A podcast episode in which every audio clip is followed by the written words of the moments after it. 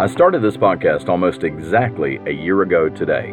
So rather than be nostalgic, I'm going to tell you a love story on this episode of the Driving with Rob podcast. But yeah, I just wanted to mention that it was like a year ago today that I actually started this podcast. And it's kind of a milestone. And I've enjoyed doing it, and I hope you have enjoyed listening to it. But it was almost one year ago today that I decided to start doing this podcast.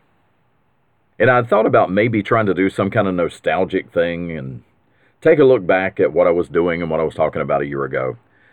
But what I decided to do instead is tell you a love story.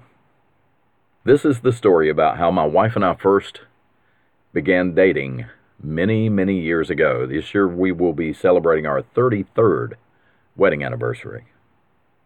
And we've actually been together 39 years. So it's been a long time. But before I tell you about our first date, I'm going to tell you how we got to know each other in the first place. You see, I had this girlfriend in high school, and we dated off and on for about two years, a little over two years, actually. Well, the sister of my girlfriend had this friend named Kelly.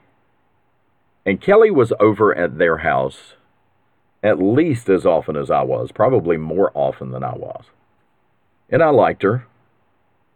Thought she was cute, but she was just the friend of my girlfriend's sister.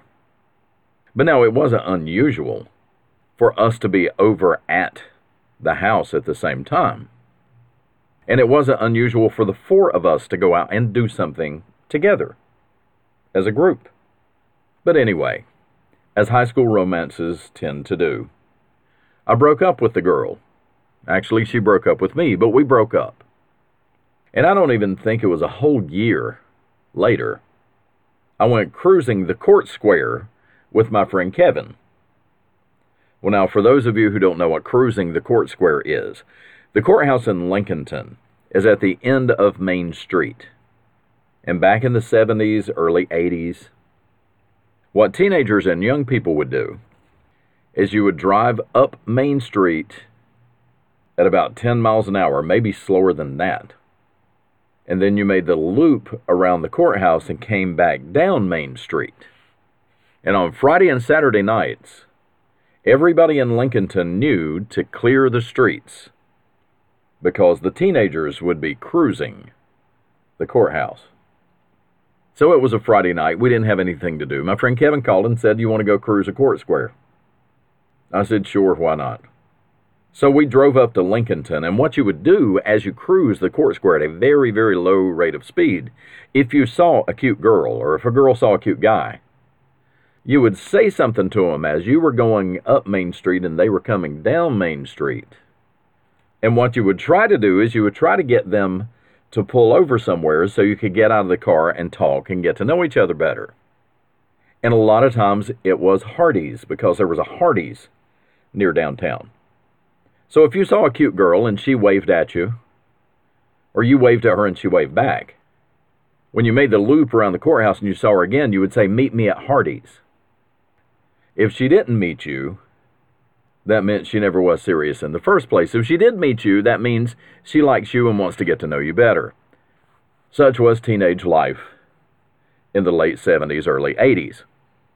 Well, as my friend Kevin and I were cruising the court square, we saw Kelly. And we knew Kelly. Kelly was our friend. Meet us at Hardee's. So she drove around, stopped at Hardee's. We went around the courthouse, came back down Main Street, pulled over in Hardee's. And it was a very cold night. And the three of us got in the cab of this Nissan pickup that had a bench seat. And I was sitting in the middle between Kelly and Kevin.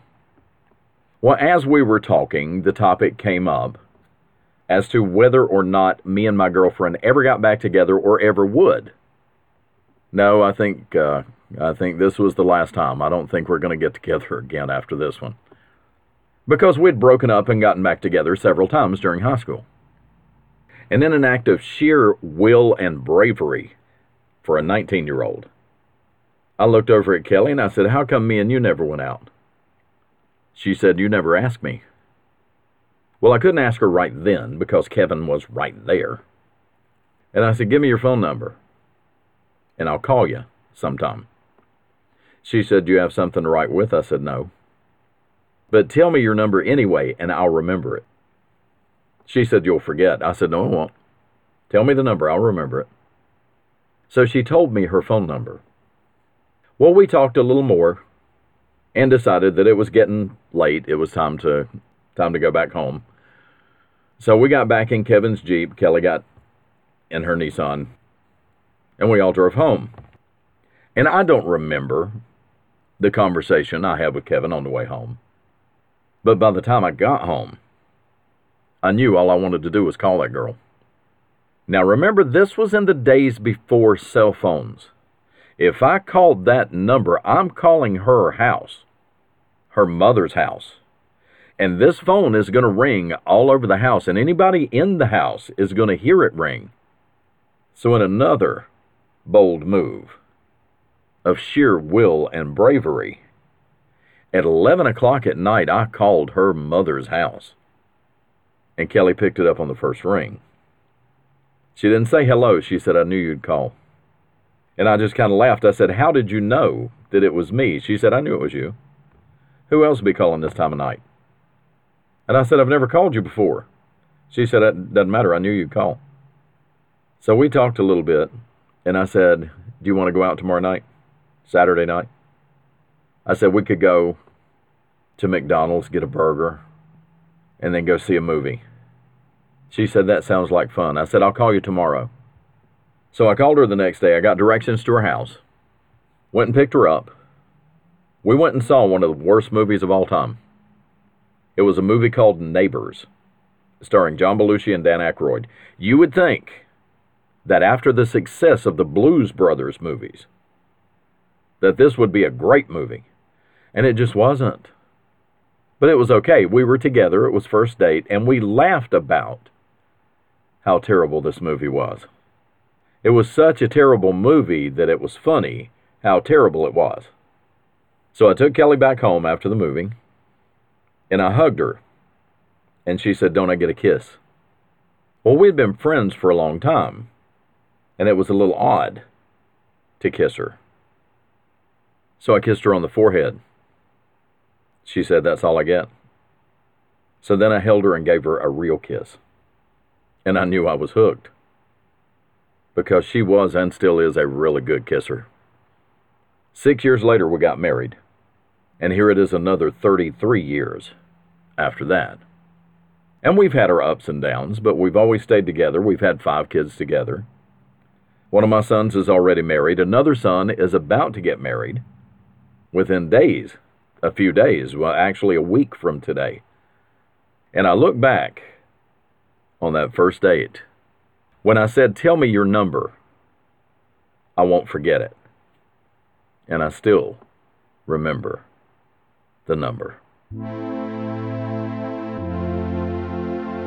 And that's going to do it for this episode of the podcast. Thank you for downloading. Thank you for listening. If you've never subscribed, now is a good time to do it on your podcast player.